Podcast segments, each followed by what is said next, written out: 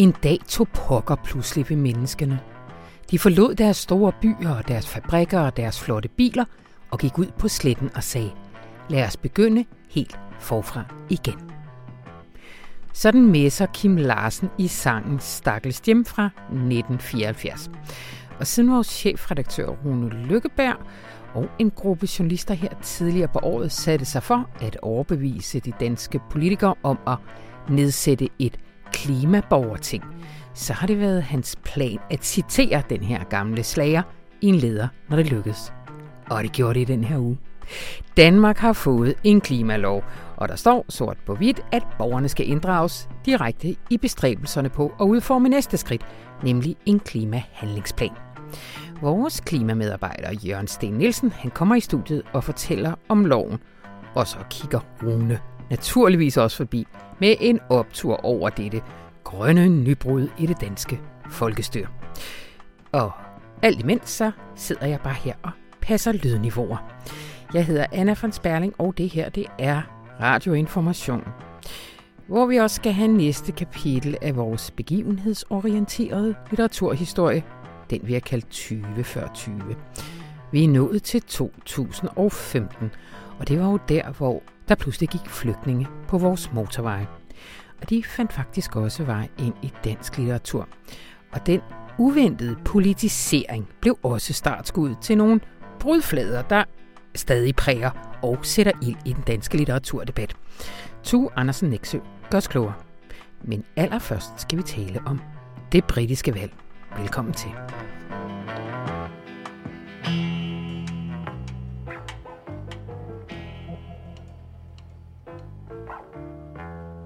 Han er blevet kaldt en klovn og en joke, men det er jokeren Boris Johnson, der i dag lærer sidst. Velkommen igennem, Jakob Billeborg fra London. Ja, så skal du have. Det er dine ord. Øh, vi optager det her fredag morgen, skal lige siges, hvis der er ting, vi ikke helt har fået med. Øh, men øh, sikke en nat var, og sikke en sejr, ikke siden Margaret Thatchers valgsejr i 87, at de konservative sidde så solidt. Hvordan ja, har det, det været? Det er en vild udvikling. Altså, jeg, jeg, jeg tror, alle havde på fornemmelsen, at det ville blive langt, langt tættere, end det er blevet. Ja. Øh, de sidste Øh, den sidste uges tid, øh, der har alle meldinger været, at øh, Labour har halet ind på de konservative. Øh, og man ved fra de konservatives hovedkvarter, at de var bange for, at de ville smide den i sidste øjeblik. Mm. Og så kom så den her øh, valgsejr, som jo er, er helt enorm, og som fuldstændig ændrer det politiske billede i Storbritannien. Altså med et trylleslag, øh, så sidder Boris Johnson umanerligt sikkert i sadlen, mm. øh, og kan i princippet foretage sig mere eller mindre, hvad han vil, i hvert fald indrigspolitisk. Ja. Hvad, hvad, hvad er tallene? Altså, er det, er det, helt, er det, helt, det endelige resultat ja. er ikke klart endnu, vel? Ja. Jo, det, det, så, øh, det er det faktisk. Okay. Øh, altså, øh, tre, i hvert fald stort set 364 mandater til øh, de konservative, 202 til Labour. Øh, det er altså øh, bank med et boldtræ, for at sige det lige ud. Det må man sige. Hvad ved man om, hvem der stemte og hvor? Altså, man har nok ikke nær analyseret det, men man ved i hvert fald, at Labours meget omtalte røde mur, som man også har kunne læse om i information øh, undervejs, som er det gamle industribælte hele vejen fra Wales gennem øh, øh Middle England og op til Nordjylland, Nordengland. Øh, det, den er, det er faldet, den mur er faldet, om man så må sige.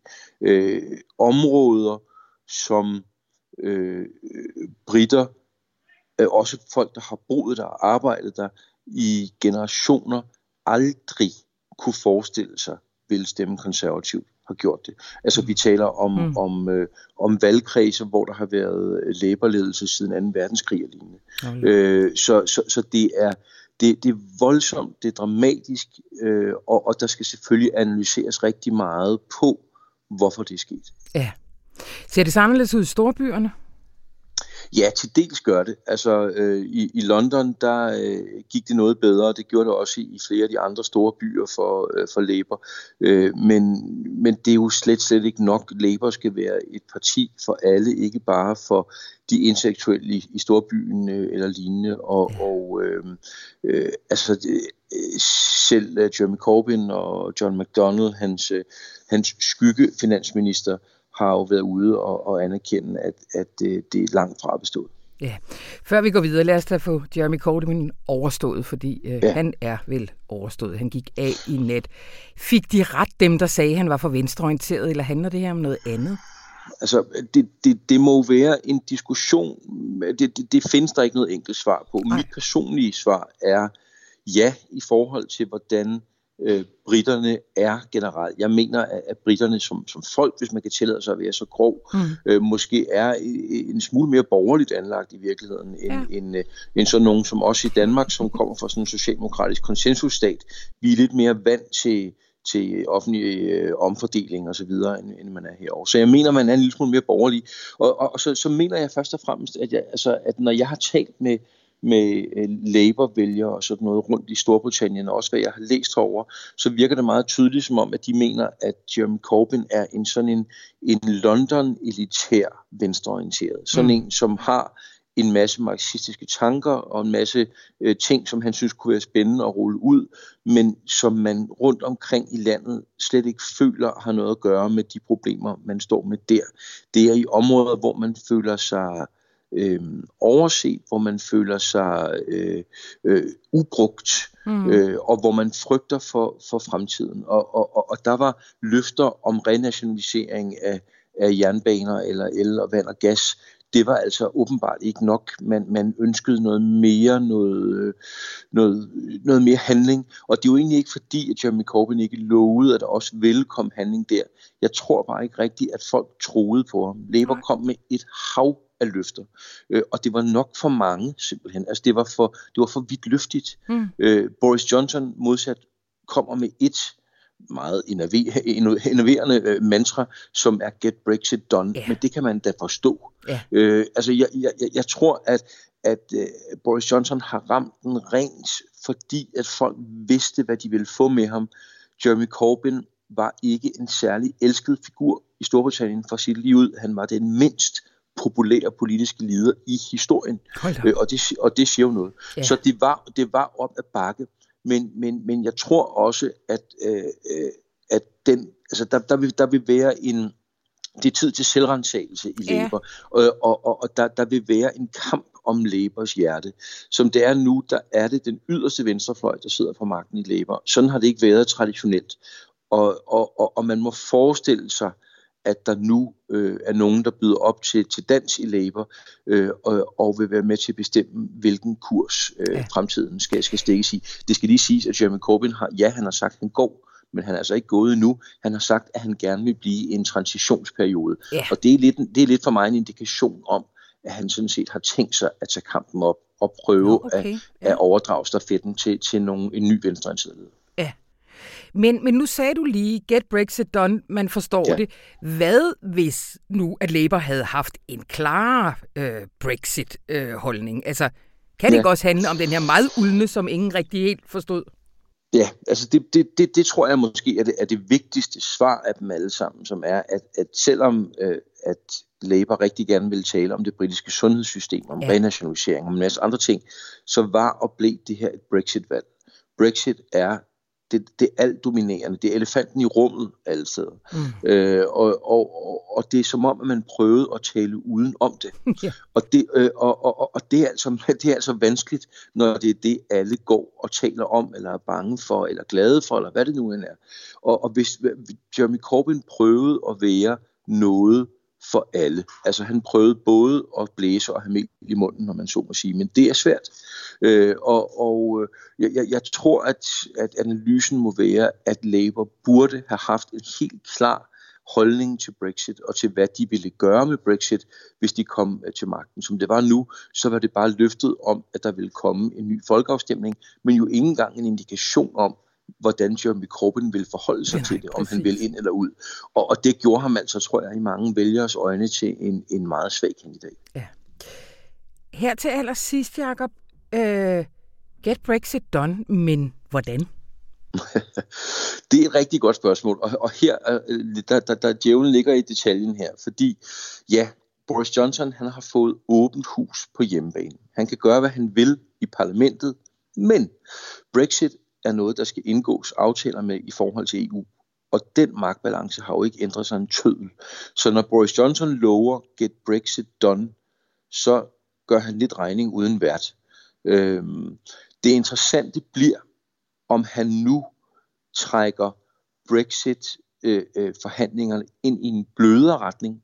Det vil han have mandatet til, fordi at han ikke nødvendigvis beror på den rigtig hardcore Brexit-kerne i eget parti.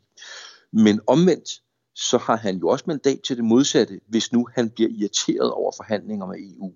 Og vi ved, at Boris Johnson øh, har en kort lunde og er relativt impulsiv, og det skal vi også huske, no deal er altså stadigvæk i spil.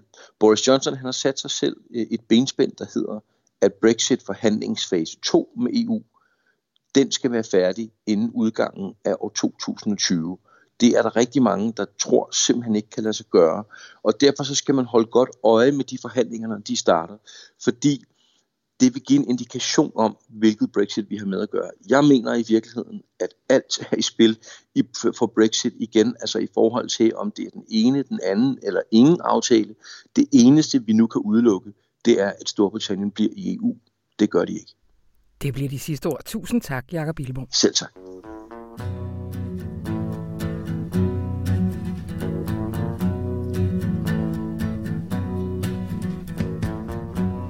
Og så vil jeg gerne lige takke vores sponsor Forlaget Gyldendal.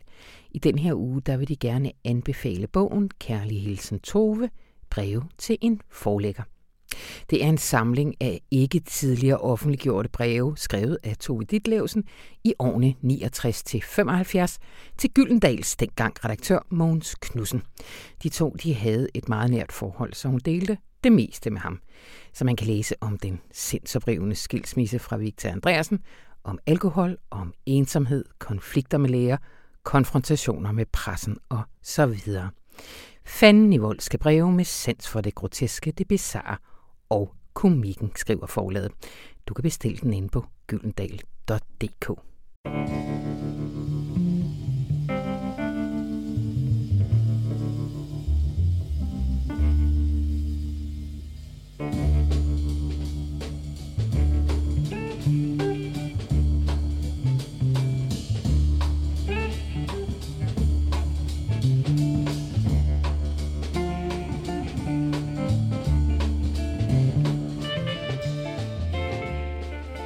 Den europæiske flygtningekrise i 2015 var ikke bare en af de vigtigste politiske begivenheder i tiernes Danmark.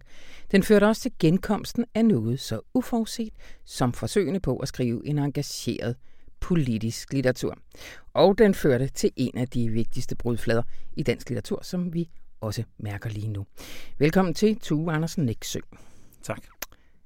Året var 2015. Ja. Og der var særlig én begivenhed, lille i omfang, men smækket op på politikens forside. Ja, altså, der var jo en øh, flygtningekrise, som hvad skal man sige, vandrede gennem Europa, og, og ved sidste små skridt også noget til Danmark. Mm-hmm. Og øh, da det skete, så øh, trykte øh, politikken på forsiden af deres kultursektion et digt af Henrik Nordbrandt, øh, som hedder Lille krigsbarn. Mm-hmm.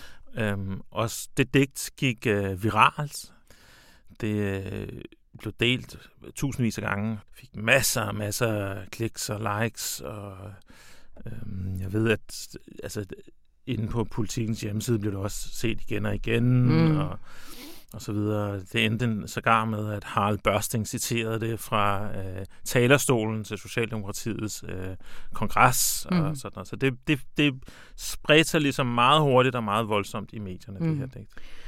Og skal vi ikke lige høre Henrik Nordbrandt selv læse digtet op her på Politikens hjemmeside i 2015. Lille krigsbarn, hvor går du hen? Mod øst eller vest? Hvor i verden tror du, du finder en ven?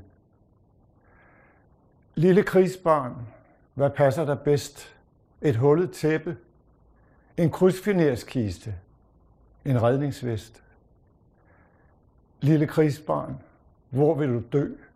Hvor bomberne falder? Eller i åben sø? Lille krigsbarn, hvor vil du hen? Væg selv.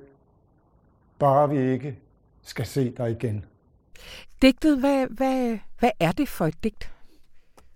Altså, det er jo, påstår jeg i hvert fald, det er jo en sonet. Ja. Altså, i den her, øh, vi kan sige, det er et digt øh, i fire strofer, hvor de første to strofer har fire verslinjer, og de sidste to strofer har tre verslinjer.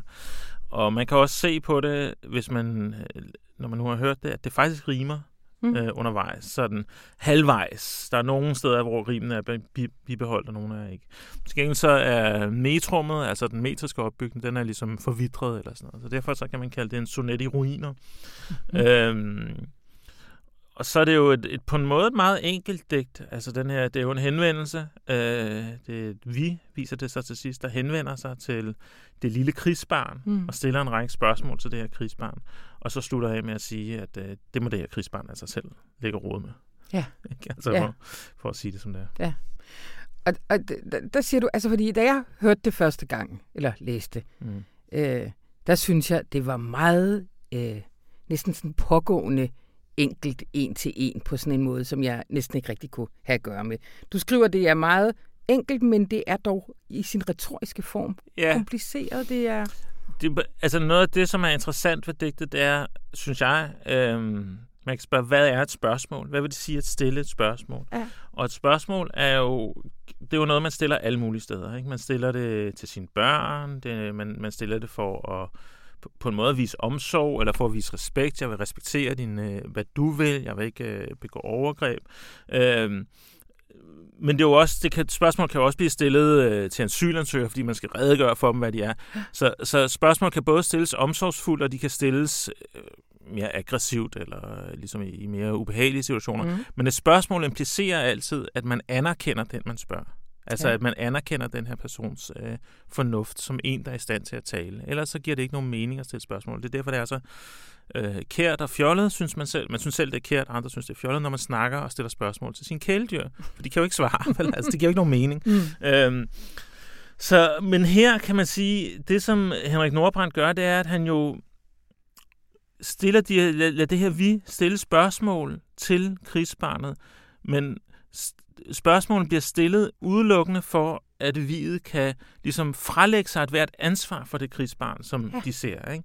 Så, så, øh, og det gør man i den her meget, i virkeligheden ret kendte bevægelse, hvor man ligesom, hvis jeg bare siger, at du selv har ansvaret for din situation, og det gør man ved at spørge, hvad vil du? Mm. Vil du den Mm. vej eller den vej? Mm. Øh, hvor vil du dø hen? Vil du dø der eller der? Så når man har stillet de spørgsmål, så har man ligesom anerkendt, at det her det er et lille ansvarligt menneske, ja. og så må det jo selv tage ansvar for sin skæbne. Så er det ikke noget, vi skal tage på os. Ikke? Så på en måde, så anerkender det her det krigsbarnet for at underkende det igen, eller for at frelægge sig ansvaret, for at få lov til ikke at forholde sig til det, eller det er det, viet i digtet gør. Ja. Ja, for det er vel centralt, det er et vi og ikke et jeg. Ja, ja, ja, fordi det vi, det peger selvfølgelig ud mod øh, en eller anden dystopisk version af Danmark, eller et Danmark, der ikke vil forholde sig til, at øh, den lidelse, der faktisk øh, finder sted under flygtningekrisen, ikke? og i stedet Ja. for øh, har været optaget af, om man øh, dog ikke kan holde dem ude, alle disse vandrende hårder. Ikke? Ja. Og man kan sige, det vi optræder selvfølgelig i digtet, men jeg tror, at den sidste vigtige ligesom, retoriske manøvre er, det er, jo, det er jo et vi, som vi på den ene side som læser spontant identificerer os med, for det Mhm. gør man jo med jeg og vi i en tekst meget hurtigt, altså hvis, i, i digte. Men på den anden side, så er det et vi, som man slet ikke har lyst til at være en del af. Ja. Så, så øh, digtets retoriske manøvre er egentlig at påvirke læseren hen til at sige, det vi vil jeg ikke være en del af. Jeg vil ikke være som det vi. Ja. Og det er derfor, at Henrik Nordbrandt siger, at det er jo i virkeligheden et digt, der handler om at få folk til at engagere sig, altså få til at, øh, at se og reagere på det, der faktisk sker. Ikke? Mm. Mm. Og Henrik Nordbrandt, han var ikke den eneste i det danske forfattermiljø, der reagerede på, øh, på de her flygtningebevægelser. Der har været en række forfattere, som har været ret Ja. aktive i forhold til øh, asylpolitik og flygtninge. Men det bliver lige så meget synligt Ja. i forbindelse med flygtningekrisen, og især i forbindelse med oprettelsen af venligboerne, som sker øh, et par måneder før, men virkelig tager fart lige omkring flygtningekrisen. Ja. Ikke? Øhm, En af dem, på venligboerne, er jo øhm, Annelise Marstrand Jørgensen, som Ja. øh, virkelig altså aktiv i venligboerne, men også fortsat og Ja, og til er meget og aktiv i den til- offentlige debat, Ja, ikke? og præcis. har øh, skrevet en del om flygtningens vilkår, og, og især asylansøgers vilkår og afviste asylansøgers vilkår, og Ja, ja, lejrene. Sjælsmark og Ja. ja. hvad de hedder alle sammen. Øh, det er sjovt med hende, fordi jeg tænker, er hun en politisk forfatter, eller er hun en forfatter, der skriver bøger, og så også er aktivist? Eller? Altså, jeg vil jo sige, hun er jo et politisk menneske, ikke? Ja. Øhm, og hun er også forfatter, men hun er ikke en, der skriver politisk litteratur nødvendigvis. Altså, hvis man ser på hendes bøger, så er det jo store, øh, store historiske romaner, ikke? typisk. Og det er jo ikke fordi, de ikke på en eller anden måde i baggrunden kan ligesom indeholde nogle budskaber om tolerance mm, eller, eller sådan noget. Men, men den der form for litteratur, hvor man ligesom direkte kommenterer på konkrete historiske uretfærdigheder i sin samtid, eller Ja. historiske begivenheder i samtid, det, det skriver hun ikke. Så hos hende er det som om, gætter jeg på, at der er en eller anden form for forskel mellem, hvad gør man som politisk menneske, og hvad Ja. skriver man som forfatter. Ikke? Og de to ting har ikke, er ikke sådan tæt forbundet. Det er ikke sådan, at hun tænker, min litteratur er den aktivitet, hvor med jeg er politisk aktiv. Nej. Øhm, det, sådan virker det i hvert fald ikke. Nej. Øhm, og det er jo det, som Henrik Nordbrandt gør i sit digt. Ja. Han siger, jeg er politisk via min litteratur. Ja. I en vis forstand. Jeg træder ind i den politiske debat og den politiske scene via Mm. min litteratur. Og det er det, der er faktisk relativt sjældent Ja. og, og, og usædvanligt, og på en måde nyt omkring Men, men jeg sidder og tænker, hvad sker der egentlig på, med den kontekst, som en tekst er i? Fordi når den kommer på forsiden af politikken, er den Ja. så ikke et lækkert skrevet debatindlæg? Eller, Altså, han kalder, Nordbrand kalder den selv for propaganda for den gode sag. Siger han, ikke? øh, let's be real. Ja, ikke? øh, og, og jeg tror mere personligt, altså jeg kan ikke se, hvad der er galt med, at det er ligesom et, at litteraturen eller den litterære skrift også er et debatindlæg. Nej. Øhm, altså, skrift kan være jo fantastisk på mange forskellige måder, og litteratur kan være god på mange forskellige måder. Så jeg kan ikke se, Nej. det bliver sagt tit som om, at det er noget, der er på en måde diskvalificerende for, for, for den litterære tekst, at den øh, også prøver at engagere sig i, i, i den tid, den befinder sig i. Det Men mente det synes jeg er en meget, øh, Ja. en meget øh, snæver idé om, Ja. hvad litteratur kan Jamen, det var egentlig overhovedet det, jeg mente. Ja. med det. Jeg mente bare, øh, ligesom Annelise Marstrand Jørgensen skriver sine historiske bøger ja. Ja. og laver noget aktivitet ved siden af, så så vi jo ikke en digtsamling komme fra Henrik Nordbrandt, der hed Nej. Nej. Nej, altså, der skal man måske også have med, at, at Nordbrandt jo har skrevet sådan nogle rimeligt polemiske digte i sine digtsamlinger op gennem tierne, og de har stået, ikke som en helt digtsamling om det, men de har stået i det. Han har skrevet en digtsamling, der hedder Vi Danskere, for eksempel, ja. som kom i 10 eller sådan noget. Øhm, og også i, hin, i hans seneste digtsamlinger, øh, hvor lille, den seneste digtsamling, hvor Lille Krigsbarn er optrykt, men også nogle andre. Og det, han har ligesom udviklet en, øh, en måde at skrive på, Ja. hvor tit er digtene først trykt i, i, som lejlighedsdigte, og så bliver de så opsamlet i, i uh, digtsamling, men, men hvor han har den her meget, meget hårdt slående polemiske tone Ja. ikke? Og også med den her sådan ætsende sarkasme over for, for et vi, som, bliver, øh, som taler, eller du, som bliver tiltalt. Ikke? Han skrev et digt, som ligesom var fejringen af EU. Der, der var en eller anden gang, hvor de så havde besluttet, at alle lande skulle ligesom sende et digt, der skulle læses op, Ah, og hans ja. digt, det startede med, jeg er dumheden, øh, og virkelig var efter øh, EU's byråkrater. Så han Ja. ja. kan skrive på sådan en vrede, Ja. ja. som, som øh, ikke er hans sådan dominerende måde at skrive på, men som findes som et underspor i hele i hans forfatterskab de sidste 10 år eller sådan noget. Øh, men der er også nogle andre navne nu. Altså, øh, blandt andet nævner du Kirsten Thorup og øh, Christina Stolz og ja. Peter Clemen Votman. Ja. Kan du ikke lige fortælle lidt Jo, om altså Peter Klim Votman er jo sådan en yngre forfatter, som egentlig øh, debuterede meget, meget ung øh, i midten af nullerne, som sådan en, øh, med sådan nogle digte, der på en måde handlede om, at det skulle fedt at være smuk, og pigerne flokkes omkring mig og sådan noget. Så meget fine, charmerende digte, ikke? Men som op gennem tierne sådan har arbejdet sig hen imod en interesse for at skrive om øh, den danske krigsførsel i Afghanistan og Irak. Han har været med til at lave nogle, meget, øh, nogle tekster til de her øh, balletter, som det kongelige teater lavede, hvor, hvor øh, veteraner, som er blevet invalideret under øh, i krigene i, i Afghanistan og Irak, øh, ligesom dansede med på scenen, og han har lavet en række teaterstykker, om, som også handler om øh, ligesom PTSD og følgerne af Irakkrigen. Og nu så i 2017, så udkom han med en digtsamling, øh, der hed Bag bakkerne kysten, som er en utrolig smuk og sørgelig digtsamling, eller sådan øh, en elegi nærmest, altså sådan en klagesang, Mm-hmm. som grundlæggende består af en række verslinjer, hvor der enten står, jeg er, eller jeg er ikke. Og det, som jeg er, det er øh, blå øjne, lyst hår, som der står. Og jeg er bag bakkerne og kysten og sådan noget. Og det, jeg ikke er, er på Middelhavet. Er ja. i en øh, øh, metalcontainer er øh, en, der siger farvel til sit hjemland. Er. Så det bliver sådan en, mm. et, et digt, som ikke sådan meget smukt, meget lyrisk, laver sådan en kontrast mellem øh, det jeg, som man er, og det jeg, som man ikke er. På en måde meget sådan aftegner den forskel, som der ligger som den grundlæggende øh, ulighed eller smertelighed, der ligger bag øh, mm. flygtningekrisen. Er det et andet projekt end, end dem, vi tidligere har talt om? Det skriver i hvert fald ud fra nogle andre øh, mulighedsbetingelser. Ja. Altså det står jo ikke på forsiden af politik. Det kan ikke have den form for gennemslagskraft i offentligheden. Og det betinger jo, hvad der er meningsfuldt at gøre, hvad der ikke er meningsfuldt at gøre i en vis forstand. Det bag bakkerne kysten kan udkom øh, som øh, på det lille forlag Kronstork, og det mm. fik masser af opmærksomhed, men det har jo ikke på den måde sat en dagsorden eller i, i, i lidt tid. Ikke? Men det er jo klart, eller for mig at se, så, så deler det den ambition, som Nordbrand også har, at sige, der findes den her lidelse ude i verden. Ikke? Det er ikke min lidelse, det er ikke din lidelse, men den er der ude i verden. Øh, digtets opgave er på en måde at gøre det fænomen nærværende for dig som læser, og, og stille det foran dig som læser, så du bliver nødt til at forholde dig til det. Mm. Og måske også reagere på det. Og måske mm. at reagere på det bare og og, og blive så modig, eller huske mm. på det senere, eller sådan noget. Men, men det her med øh, litteraturen som noget, der peger på uretfærdigheder mm. eller uligheder i samtiden, det deler de to øh, tekster. Ja. Som jeg sagde indledningsvis, så øh, åbner 2015 også for nogle nye brudflader i dansk litteratur.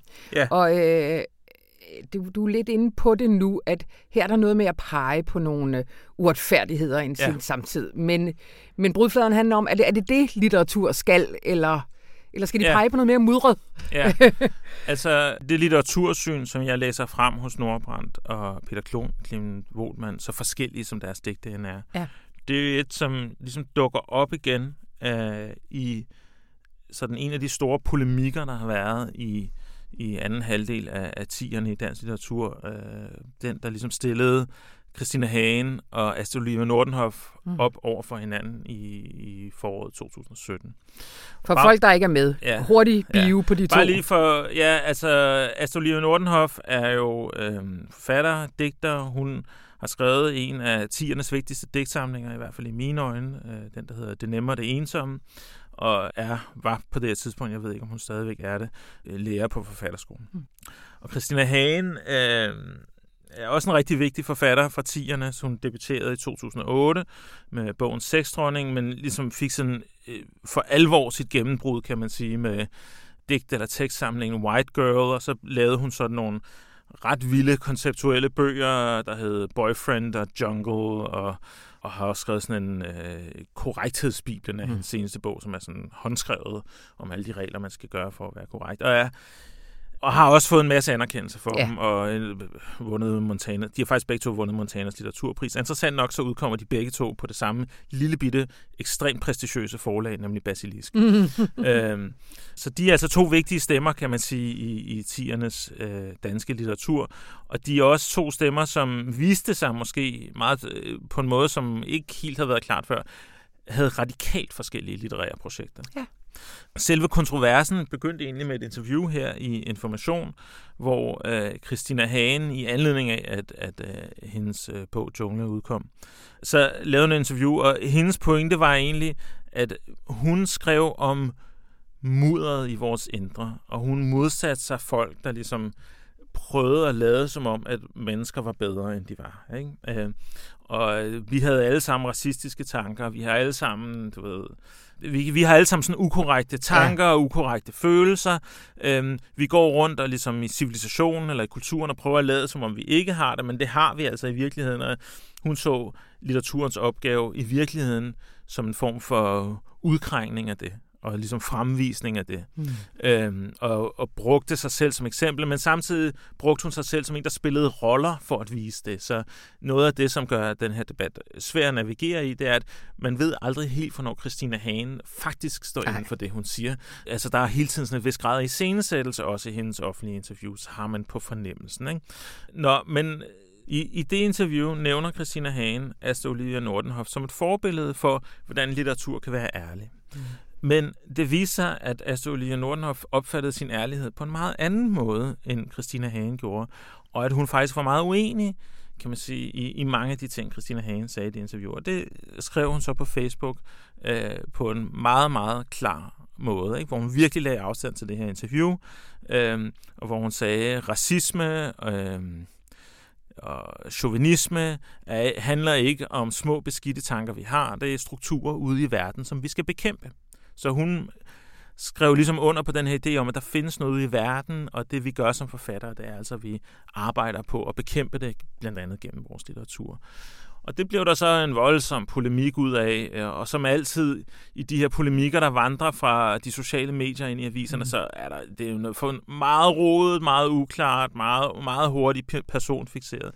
Men faktisk vil jeg sige, fordi Christina Hagen holdt hovedet, ikke hun holdt, faktisk holdt hovedet koldt, men på skrift holdt hovedet koldt i den her debat, og skrev, synes jeg, et utroligt godt og klart indlæg, hvor hun i stedet for at gøre, gøre det her til et spørgsmål om, øh, det er også for dårligt, jeg føler mig, du ved, jeg føler mig dårligt behandlet, eller sådan noget. Det, så skrev hun et indlæg, hvor hun redegjorde for sit litteratursyn i Information øh, 1. april 2017.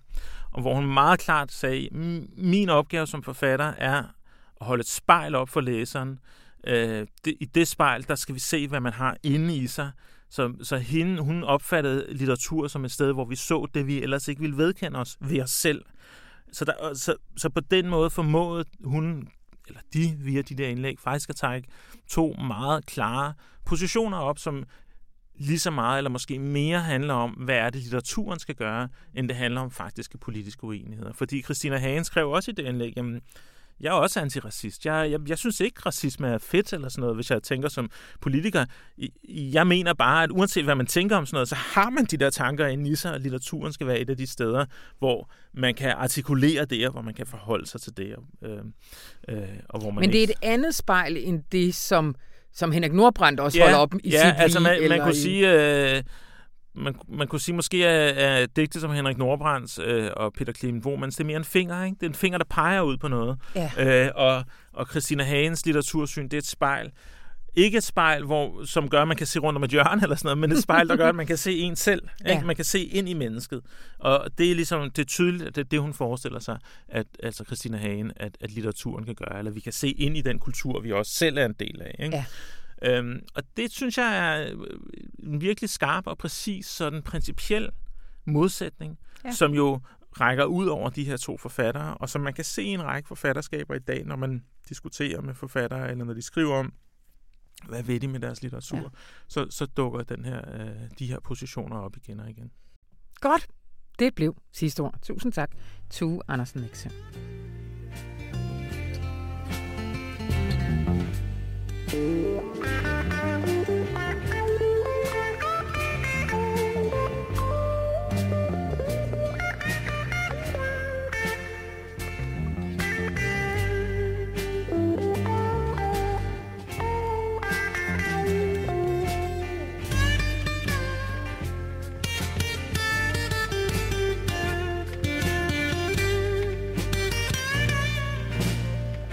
pam pam pam.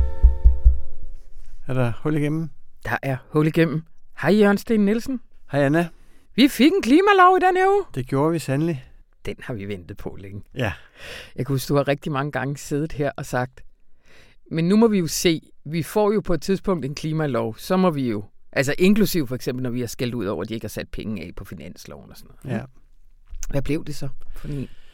Jamen, det blev jo en, en, en lov, som øh, overraskede alle herunder, tror jeg, aktørerne, partierne, øh, fordi den blev så flot, som den blev. Ja. Øh, jeg, jeg hørte fra en øh, tæt på forhandlingerne sige på et tidspunkt, at de var færdige, at de borgerlige spurgte, hvad fik vi egentlig her?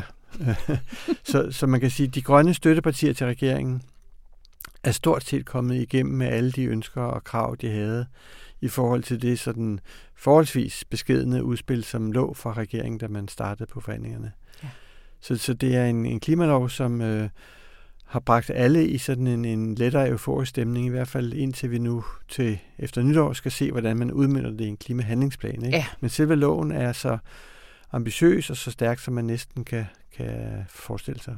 Den mest ambitiøse i hele verden, den, sandsynligvis. Den, det siger Dan Jørgensen. Det, det, ja. det er vist nok den næst mest ambitiøse, fordi Skotland har vedtaget en klimalov, som siger, at man skal reducere sine CO2-udledninger med 75 procent i 2030.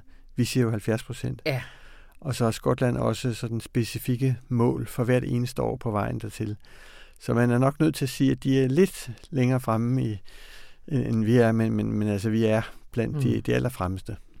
Jan, hvad er, hvad er hovedlinjerne? Hovedlinjen er jo nu, at Folketinget har forpligtet sig til at nå et mål, som hedder, at vores CO2-udledninger skal reduceres med 70 procent i 2030, altså om 10 år fra nu.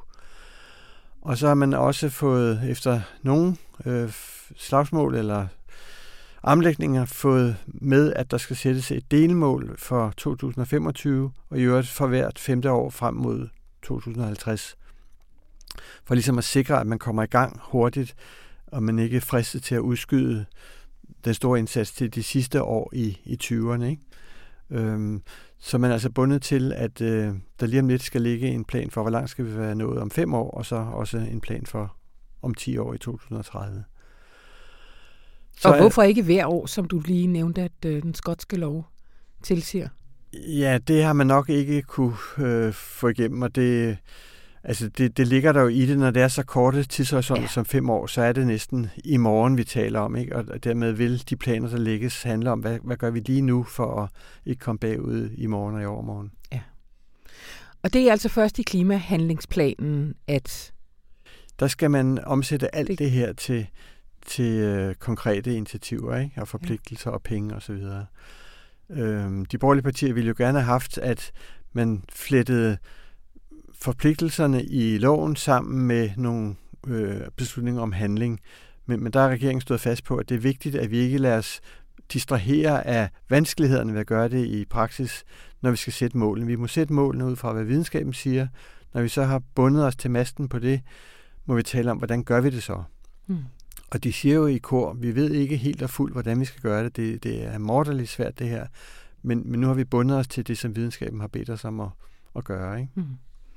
Og bliver det så afgørende, altså den klimahandlingsplan, der skal igennem, bliver det også med et bredt politisk flertal?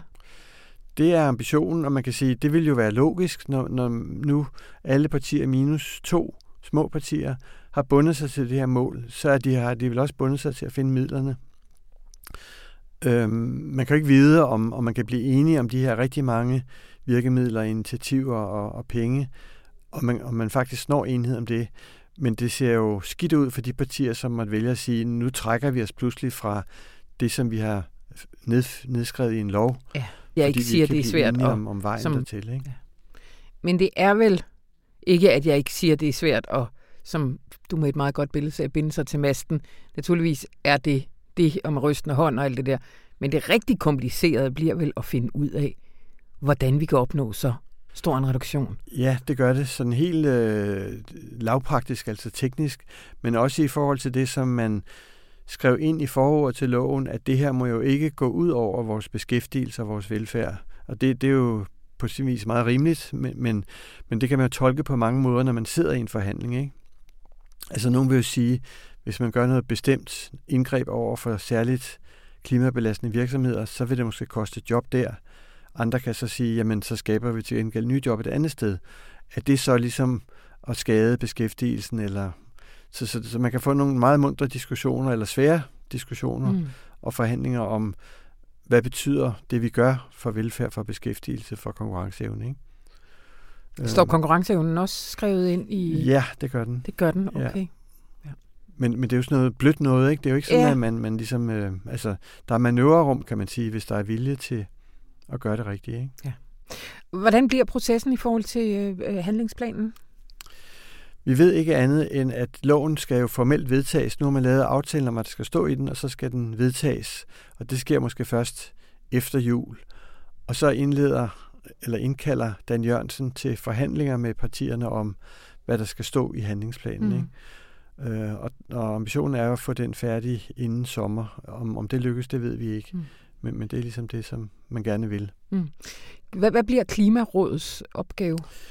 Klimarådet har fået en øh, styrket rolle i den forstand, at de skal hele tiden øh, spørges til råds af regeringen om øh, de, de sådan kommende led i den her handlingsplan. Ikke? Hvad er det, vi skal gøre? Hvad kan vi med rimelighed gøre? Hvad, hvad virker? Hvad koster det? osv. Og så er Klimarådet blevet øh, udvidet med to personer, ja. fra 8 til 10 personer, hvor den ene nye hvad skal jeg sige, faglige kompetence, som knyttes til rådet, det er en, en adfærdsforsker, og det er jo et signal om, at det her handler ikke kun om teknologi. Vi er nødt til også at tale om vores adfærd, vores forbrug, vores ja. værdi osv. Ikke? Ja. Så det, det, der inddrager man direkte ekspertise, som kan være med til at, at rådgive om det. Ja. Godt. Øh, Jørgen, lige før jeg slipper dig, lige nu, mens vi taler, så er der jo fuld gang i COP25. Øh, men vi når at udkomme med den her podcast, før de er færdige ja. som de første er lørdag. Så øh, vi vil tale langt mere om det i næste uges øh, podcast, den der udkommer den 20. Men kan du ikke sige ultra, ultra kort, hvad er det, der foregår i Madrid lige nu? Hvad er det, der er på spil i Madrid lige nu? Det, der siges på konferencen, det er, at 2020, det siger næste år, start om tre uger, det bliver året, som afgør vores skæbne, i den forstand, at det er året, hvor den her kurve over de stigende CO2-udledninger skal vende, skal begynde at falde for første gang. Når man ikke det vendepunkt næste år, så er det meget, meget svært at se for sig, hvordan vi skal kunne nå de her mål, vi har forpligtet os til med Paris-aftalen. Som, som man siger, 2020 er altså et skæbnesvangert år. Greta Thunberg, som holdt en meget flot tale øh, onsdag på konferencen, sagde, at vi er tre uger fra det årti, som besejler vores skæbne. Altså det er i, i 20'erne, at vi skal præstere det meste af den her øh, reduktion, som, mm. som skal gøre det muligt at nå Paris-aftalens mål. Ikke? Så, så det er ligesom, der er sådan en, en, en skæbnesvanger stemning over ja. mødet, men, men der er også en masse pragmatik og nationale interesser, som, som slås, og, og derfor så er den hellige grav ikke velforvaret, øh, i hvert fald i, i talende stund. Nej. Godt, men det taler vi meget mere om i næste uge. Det gør Tusind vi. tak, Jørgen Sten Selv tak.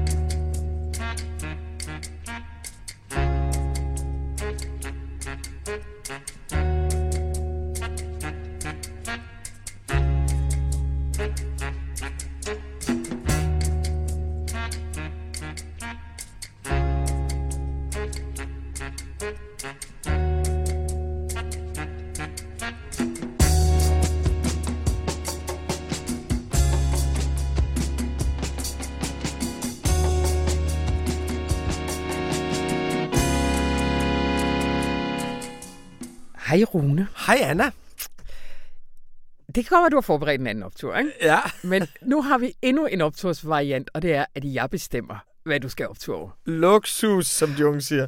Og jeg ved heldigvis, at det har du, fordi at det står på forsiden af Dagbladet Information. Og det er jo altid rigtigt. Mandag den 9. december, et grønt... Ej, det er også min optur! nu har jeg overstyret det. et grønt nybrud i dansk folkestyre. Rune, vi har fået et borgerting. Jamen, det er fantastisk. Indskrevet i, og derfor bad jeg Jørgen Sten Nielsen, der netop har forladt studiet, om ikke at tale om det indskrevet i den nye klimalov. Ja. Og grunden til, at det er jo ekstra optur, det er, at vi har måske på en måde lidt en finger med i spillet. Jamen, vi mener jo selv, at vi har en meget stor finger med i spillet. Ja.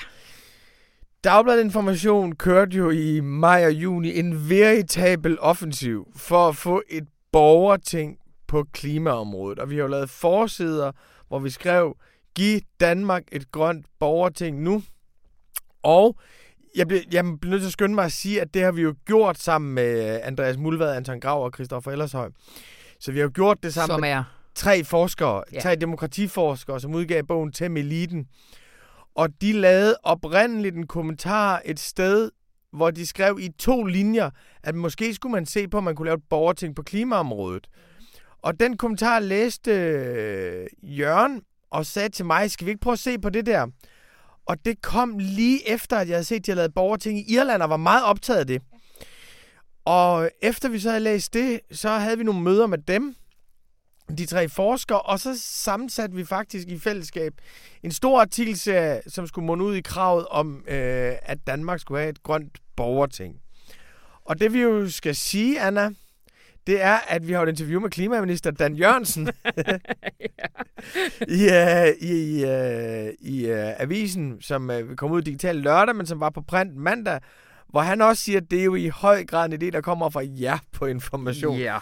Så vi har jo, det er ikke vores oprindelige idé, og vi er ikke de eneste, der har haft ideen. Og ideen er lige så gammel som demokratiet, men vi har været med til at bringe det frem, og det kommer til at forandre den måde, man fører klimapolitik på. Ja. Og det er jo så fantastisk for os. Og det er en skøn måde lige at slutte året af på, at øh, når vi går hele tiden rundt og har en idé om, hvor journalistik kan rykke lidt ved nogle opfattelser af verden og sådan noget. Men det er da enormt dejligt at have det der. Det sker noget sådan helt konkret ud i verden. Ja, men det er også fordi, det er en skide god idé. Ja. Fordi det giver mulighed for, at der kommer pres nedefra for at gøre de ting, som man ikke kan gøre oppefra. Nu har vi sådan en utrolig grøn regering, som bliver hyldet over hele verden, og i den her uge har fået solstråleprisen på COP25 i Madrid. Aha. Men der er nogle helt banale ting, som vi ikke kan gøre. Mm. Altså, vores politikere har valgt ikke at gøre. Vi har ikke en flyafgift, for eksempel. Nej. Og den almindelige måde at føre politik på, det er jo, at vi lægger afgifter på det, vi ikke vil have. Og letter afgifter på det, vi gerne vil have. Og det har vi jo ikke gjort på, på klimaområdet. Og det er også svært, hvis man kommer fra venstrefløjen og foreslår til højrefløjen, ah, man, det bliver skide dyrt for de andre at flyve til Tenerife. Og Ja. hvis man kommer fra højrefløjen til venstrefløjen, ah, men okay, det går ud over velfærden. Så tanken med borgertinget er, at man kan få, at man lærer borgerne foreslå tingene, så det ikke kommer fra hverken højre eller venstre, og det ikke er folket mod eliten, men det faktisk er borgerne selv, der foreslår det, og så kan Folketinget beslutte det. Så det er nemlig i, i den her totalt vigtige overgang. Vi har nu fået en klimalov, som gør, at øh, alle gode kræfter nu er samlet og siger, det er det, vi vil. Men det rigtig svære starter nu, det er, hvordan vi gør det. Og det er der, du siger, at borgertinget bliver afgørende. Ja, det man kan se, der har jo været eksperimenter med det rundt omkring i verden i de sidste mange år, det er, at hvis man sætter eksempelvis 100 borgere sammen i et halvt år, og siger til dem, hvad skal vi gøre med bilerne i byerne? Mm. Så kan de indkalde deres egne eksperter, holde deres egne høringer, have lange møder, overvejelser i fællesskab. I løbet af den proces, der vil de 100 borgere gå fra at tænke på sig selv, til at tænke på, hvad der er det bedste for fællesskabet. Mm. Og så er det ikke kun politikerne, der skal tænke på fællesskabet, og borgerne, der står og tænker på, at nogen, der tager noget for os. Så kommer der faktisk forslag nedefra, hvor borgerne, og det viser erfaringerne, ofte vil gå noget længere end politikerne vil gå. Så man kan lave nogle rigtige forandringer ved at lade borgerne selv foreslå, hvordan det skal gøres, og hvor langt Mm. man skal gå. Du siger, der er tre ting, der skal være til stede for, at det bliver en succes. Ja, fordi borgerting er jo, kan jo være tusind forskellige ting. Og det kan være høringer og debatmøder og alt muligt. Men for at det skal være det rigtigt, for at det rigtigt skal rykke noget, så er der tre forudsætninger. Den ene er, at der skal, det skal være det, man kalder for en deliberativ proces. Det vil sige en proces, hvor folk kan blive klogere. Der skal være tid til, at man kan diskutere og overveje tingene i fællesskab. Så det går ikke at holde det i løbet af en weekend. Du skal have et tidsforløb, og du skal have mange møder i det tidsforløb. Så det skal være en proces, hvor man kan blive klogere. Første præmis. Anden præmis er, at de skal være vilkårligt udvalgt. Der skal ikke være sådan noget med, at man selv melder sig til, for så ved vi godt, det er dem, der melder sig til forældrebestyrelserne i forvejen. De skal være vilkårligt udvalgt. Det skal være et repræsentativt vilkårligt udvalg af den danske befolkning. Ja. Vi synes jo, det skal være 99 øh, borgere. Så de får legitimitet som folket i miniatyr. Den tredje betingelse, det er, at det skal være meget klart, hvad for et mandat de har. De skal have vide, hvad det er for en magt, de har. Vores forslag på information, det er, det borgertinget efter et halvt års overvejelse, 99 tilfældigt udvalgte borgere, når frem til, skal blive til et beslutningsforslag i Folketinget. Ja. En anden mulighed, som vi også har overvejet og diskuteret meget, det er, om det skulle sættes til folkeafstemning. Mm. Om man simpelthen skulle sige, at det borgertinget når frem til, skal sendes til folkeafstemning. Øhm, så får man en model, hvor borgertinget svækker politikerne. Og det vi gerne vil have, det er, hvor borgerne bliver stærkere, og hvor politikerne bliver stærkere. Derfor synes jeg, at det klart bedste er, at øh, borgertinget kommer med et forslag, som bliver sendt til afstemning i Folketinget som beslutningsforslag. Øh, hvis du nu et øjeblik, nu er det her jo en optur, men det er jo også lidt, ja, lidt et ordinært indslag, det må jeg sige. Vi, vi er lidt uden hybrid her. ja, ja. Så jeg vil egentlig gerne bede dig, hvad jeg ikke plejer om, lige at prøve at sætte over på den anden side og være lidt djævnens advokat i den her øh, sammenhæng. Hvad, hvad kunne være argumenter imod? Nå, men der er mange, altså et argument imod, det er, at et borgerting kan være god til at forholde sig til moralske spørgsmål. Skal vi legalisere has, eller skal vi ikke legalisere has? Ja. Skal vi have fri abort, eller skal vi ikke have fri abort? Det var sådan, de gjorde i Irland med, med abort. Men så snart du kommer ind på komplekse områder, som biler i byerne, jamen skal borgertinget så også forholde sig til, hvad vi gør med kollektiv transport mm. og vejeafgift og finansiering af ladestationer og parkeringspladser uden for byerne. Så den første indvending er, at de er gode til enkle moralske spørgsmål, og de er dårlige, når du indfører kompleksitet. Ja. Den anden indvending er, at alle klimaområder, de involverer også andre politikområder. Og hvorfor skal man have et borgerting, der kun forholder sig til klimadelen, hvor alt, hvad der handler om fordeling og infrastruktur, det skal Folketinget at sidde med mm. alligevel. Og øh, det synes jeg faktisk selv er de to vigtigste ja. Øh, indvendinger imod det. Ja, godt. Øh, Rune, nu starter du din, øh, din tekst her øh, med en sang af gasolin. Ja. ja. og det her radioprogram, det er jo slut. så du, så du, må, gerne, du må gerne ønske et nummer, Rune. ja, men jeg kan løfte for, at lige fra vi fik ideen om det der borgerting, jeg lavede offensivt, der jeg hele tiden tænkt på den der sang Stakkels Jim. Mm af, af gasolin, fordi der er det der fuldstændig vidunderlige. Der er det der vidunderlige passage i sangen, hvor Kim Larsen begynder at snakke, hvor han siger, en dag tog pokker pludselig ved menneskene. De forlod deres store byer og deres fabrikker og deres flotte biler og gik ud på sletten og sagde, lad os begynde helt forfra igen.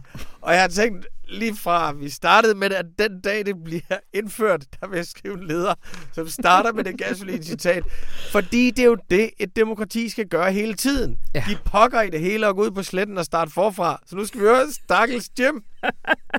altså, vi skal høre lidt af Stakkels Jim, for det var dyrt at spille det hele Rune. Den har en meget lang intro, så vi går direkte på. der lød en stille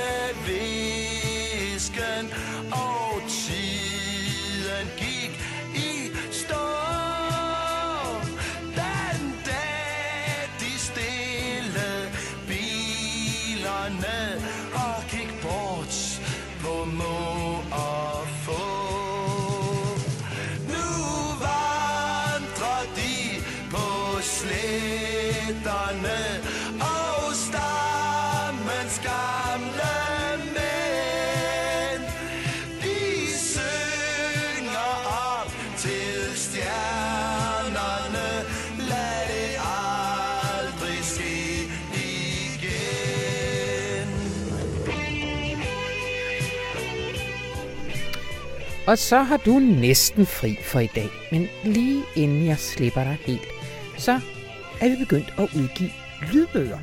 Og helt konkret lige nu, så er det tre populære titler, som du kan proppe i ørerne. Nemlig Rune Lykkebergs Vesten mod Vesten, Jørgen Sten Nielsens Som galt det livet, og Edward Snowdens I offentlighedens tjeneste. Du kan gå ind på butik.information.dk og købe dem, og husk, at hvis du er abonnent her på avisen, så sparer du 15 procent. Nu har jeg virkelig ikke mere til dig, men lyt med i næste uge, hvor vi jo blandt andet skal snakke om COP25. Mit navn er Anna von Sperling, og det her program det var klippet af Astrid Dynesen, og vi ønsker dig en rigtig god weekend.